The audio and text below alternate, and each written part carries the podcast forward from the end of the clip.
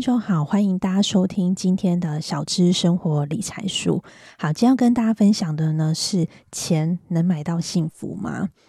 诶，各位听众，不晓得你认为钱能买到幸福吗？或者是诶，钱能买到什么呢？好，这个议题呀、啊，是这几十年下来，不管是经济学家、社会学家、哲学家一直在追问的问题。好，那今年八月份呢、啊，有美国的金融公司，他们其实就针对了两千多名十七岁以上的美国人，诶，进行了一个问卷调查。好，那这个问卷结果当中呢，其实蛮出乎意料的。好，怎么说呢？他针对啊，就是呃，受访者调查显示，有六成啊都认为其实钱可以买到幸福这一个论点哦。那甚至呢，有超过七成的受访者认为说，诶，我只要有钱，我都能解决我生活上所有的疑难杂症了。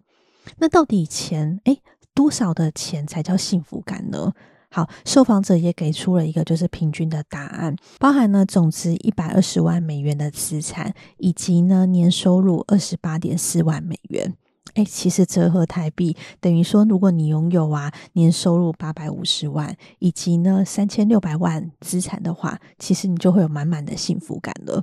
诶，我相信，嗯，对，如果真的有的话，我们也呢就是不愁吃穿吧。从年龄层来看呢，就是千禧世代，一九八零年到一九九零年出生的人呢，其实普遍会认为说，只要年收入可以达到五十二点五万美元，折合台币哦，等于一千六百六十二万，就会有满满的幸福感跟富足感的。那其次呢，是针对 X 世代的，只要认为有折合台币三百九十万的年收入。好，就会有就是理想的薪资。那针对于 Z 世代的话，他们认为理想的薪资只要有三百八十四万，其实就还蛮不错的。那出乎意料的呢，就是婴儿潮这个时代，因为婴儿潮呢，他们其实对于薪资的要求是非常的低的。怎么说呢？他们认为啊，其实只要就是收入达到三百七十二万，好，其实就会感到就是幸福了。诶，他们是在等退休吗？诶，那其实千禧世代啊，他们的就是理想收入比呢其他年龄层来的更高五倍耶。你说他们是不切实际吗？哎，其实也不是啦，因为千禧世代这个年龄层啊，刚好正逢就是三十几岁到四十几岁这个阶段嘛，等于说他们已经呃成家立业了。那在经济决策上面呢、啊，也是这个年纪这个年龄层当中必须要做出的比较重大的经济决策，包含比如说买房啊、子女教育金啊等等问题的。所以当然拥有越高的薪资，其实呢可以做的决策是更高的，当然才会有幸福感啊。而且我觉得这个年龄层啊，为什么他们薪资也会比别的年龄层更高五倍？很简单呐、啊，因为刚好毕业的时候遇到就是金融海啸嘛，当时呢就是有裁员、很难找工作的问题，诶，甚至这十年下来，呃，全球的金融市场无限的宽松政策，让资产的就是价格飙涨，刚好呢。结婚的时候遇到房价正贵的一个阶段，所以当薪资涨幅永远追不到就是物价通膨上涨的情况之下，自然的我们一定会希望有更多理想的薪资，就是才有办法负担就是日常的开销，然后维持一定的生活水平，这样才有办法有就是富足的生活嘛。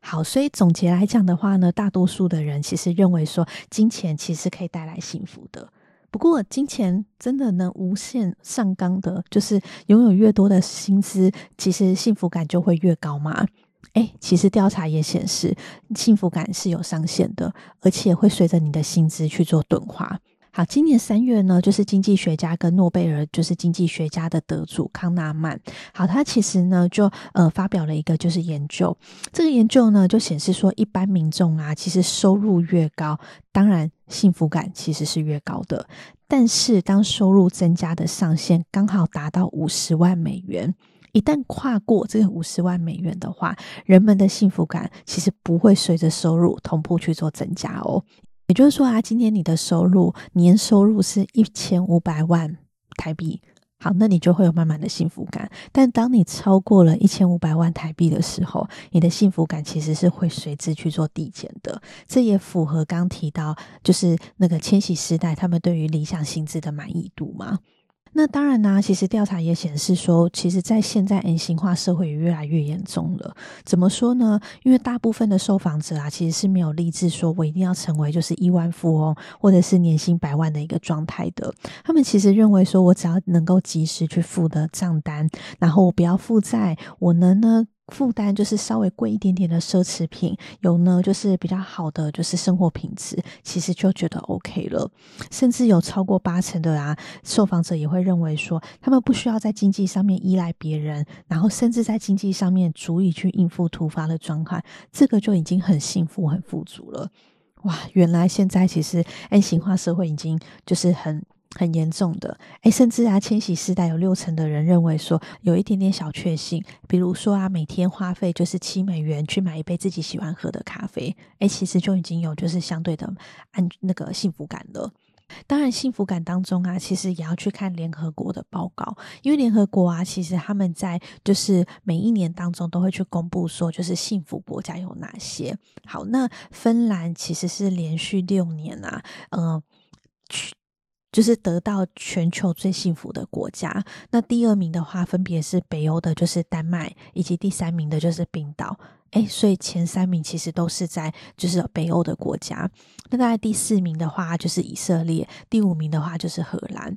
诶，那最惊讶的是什么？亚洲国家其实过往台湾是第一名的，但今年呢，新加坡呃变成二十五名，那台湾呢就是也变成二十七名了。那为什么呢？就是北欧国家呢，一直都可以蝉联，就是呃全球最幸福的国家呢。主要的原因就是因为他们有强大的就是社交网络，以及他们对于民众来讲有提供一个就是心理的安全感的福利国家。那对于政府的税收计划跟信任，其实都是北欧国家名列前茅的原因了。对，那。包含、啊，包含他们的就是社会福利，他们的收入、健康、自由，甚至慷慨，还有没有腐败的一个状况，其实都是让他们的就是幸福感以及社会福利制度是别的国家所向往的。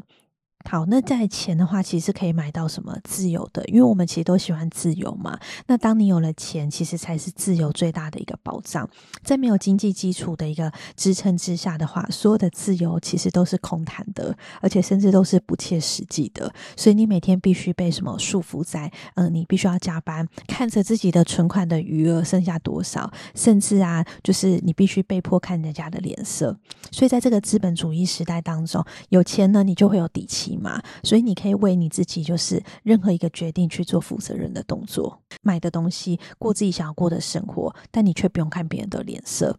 而且活得就是更自在、更有尊严，甚至在老后的时候，所有的医疗品质，你必须要去看别人的脸色。所以啊，十年前当中，其实现在的就是社会也越来越重视幸福感了。二零一三年的三月二十号，全球去庆祝了第一个就是国际幸福日。希望各国的民众呢，不仅认识就是怎么去衡量幸福跟福祉的重要性之外，庸庸碌碌的生活当中，去寻找出自己理想的一个生活。好，那我们今天的总结啊，就是说，诶，其实大家在面对就是钱能不能买到幸福，我觉得不妨啊，年底的话，你也去衡量一下，就是诶，到底什么样的生活是自己想过的，以及呢，我该用什么样的标准去衡量自己未来富足的一个生活。诶，那你有没有听过一句话？现在是过去造就的，那未来呢，也是现在去造就的。那现在呢，去打造自己的安全网，以及呢，富足的生活，其实都还不迟哦。那听众朋友，你也可以来留言说，你认为钱可不可以买到安全感，以及在什么样的条件之下，其实呢，你会有幸福感呢？好，那我们今天的小资生活理财术就到这边。那喜欢我们，也欢迎订阅。有任何问题、任何想法，欢迎到我们的脸书专业或 Instagram 上跟我们做交流喽。那我们下期节目见，拜拜。